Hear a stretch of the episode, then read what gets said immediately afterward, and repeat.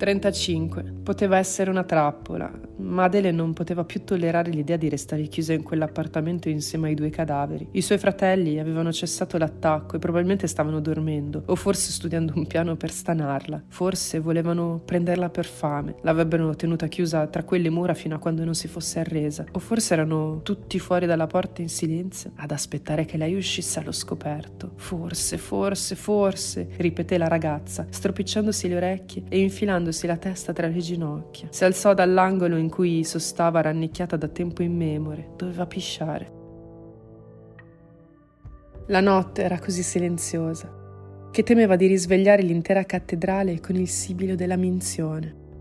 Riempì di carta igienica il water, fece quello che doveva fare e uscendo dal bagno sostò davanti alla porta secondaria chiusa dal lucchetto. Guardò il lucchetto con rabbia e frustrazione. Se solo avessi trovato quella merda di chiave, pensò. E poi all'improvviso un barlume di speranza le si accese in un angolo remoto della mente confusa, instabile, a un passo dal cedimento. Federico disse, e si fiondò verso il suo cadavere, ribaltandogli le tasche dei pantaloni e della camicia. La trovò, trovò quella maledettissima chiave agganciata ad un cerchietto insieme a un'altra nel taschino della camicia scozzese che l'uomo indossava sopra una felpa nera a maniche lunghe. Con un balzo era di nuovo davanti alla porta sigillata, pregò, questa volta il dio delle serrature, e quando riuscì a infilare la chiave nel lucchetto al primo tentativo e lo fece scattare e aprire, scoppiò in lacrime. Non aveva idea di dove portasse quella porta, ma non gliene importava. Ciò che sapeva è che voleva vivere e che doveva almeno provare a non morire quella notte non desiderava altro. Era buio, c'erano alcuni gradini e gli scese. Appoggiò la schiena alla parete e strisciando i piedi fece un gradino dopo l'altro per cinque volte. Cinque gradini e arrivò a una piccola stanza ancora più buia della precedente. Sentiva il leggero ronzio tipico dei piccoli motori. Un generatore o un frigorifero forse. Tastò il muro per capirne la dimensione. Non c'erano interruttori, eppure nella penombra riconobbe qualcosa che assomigliava a una torcia da cantiere. La tastò e scoprì che aveva aveva una lampadina al suo interno. Provò a stringere e lei si accese, mostrando quello che sembrava un piccolo ripostiglio, con alcuni scaffali pieni di carta igienica, cibo in scatola, acqua minerale, coperte, vestiti, biancheria e tutto ciò che poteva servire per disegnare. Tele, blocchetti, pennelli, pennarelli e persino penna a stilo. C'era una chitarra, due chitarre, un violino e un piccolo portatile. Adele riconobbe alcune delle sue cose. Le erano state sequestrate e lei non se n'era neanche accorta. Nell'angolo opposto individuò la fonte del ronzio in un grosso congelatore a pozzetto come diavolo l'aveva trasportato fin lassù Carlo? E poi pensò che forse dovevano avercelo portato i costruttori della cattedrale. Dovevano esserci bar, casinò, negozi, quindi anche frigoriferi, congelatori, altri elettrodomestici. Il grosso adesivo sbiadito che riportava una vecchia reclame del cremino alla panna confermò la sua teoria, ma la certezza che lì dentro ci fosse il corpo di Rebecca le allontanò dai pensieri di qualsiasi voglia di pensare al gelato. Per quel giorno l'accoppiata snack e morte violenta, dolciume e sangue aveva già raggiunto i livelli livelli inimmaginabili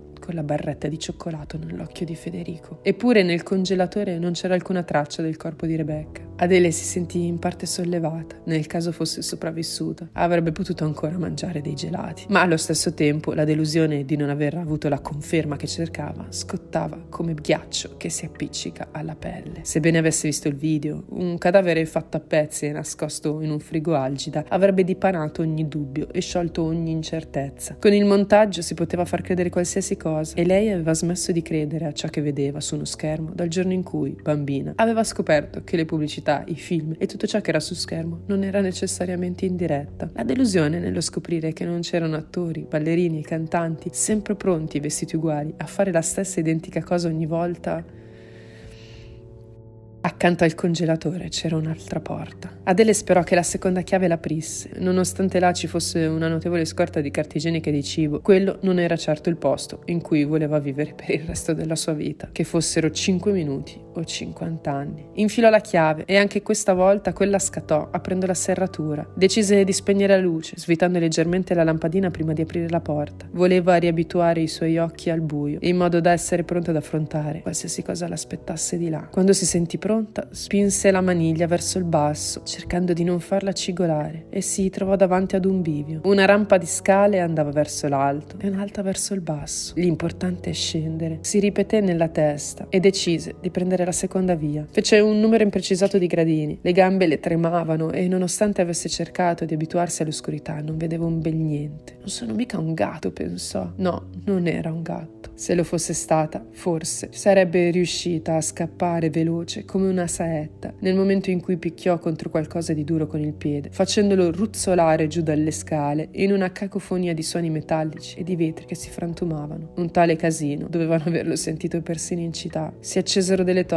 e poi seguirono delle candele. Tra i gradini si erano sparpagliati vetri barattoli lasciati da tossici, delinquenti e rave che avevano soggiornato, lordandola, nella cattedrale. Chi è là? Carlo? chiese qualcuno. Le luci l'abbagliarono, ma non abbastanza, perché si rendesse conto di essere finita dritta nella trappola del cacciatore. I suoi fratelli erano lì, tutti insieme, riuniti, in quella che era la sala dove mangiavano e dove si riunivano quando pioveva. Avevano portato materassi e sacco a pelo e stavano dormendo uno attaccato all'altro. Le loro facce erano affrante, dovevano aver pianto. In alcuni di loro la disperazione era tangibile, eppure, appena la riconobbero, nei loro volti il dolore si trasformò in paura e poi collera. Con i capelli tanto biondi da sembrare bianchi, tirati all'indietro, il nastro color argento a fasciare i polsi e i palmi delle mani come una boxer, la bocca senza denti e i colori delle maschere kabuki dipinte con il sangue sul volto. Doveva essere qualcosa di terribile e sublime, davvero un peccato morire questa notte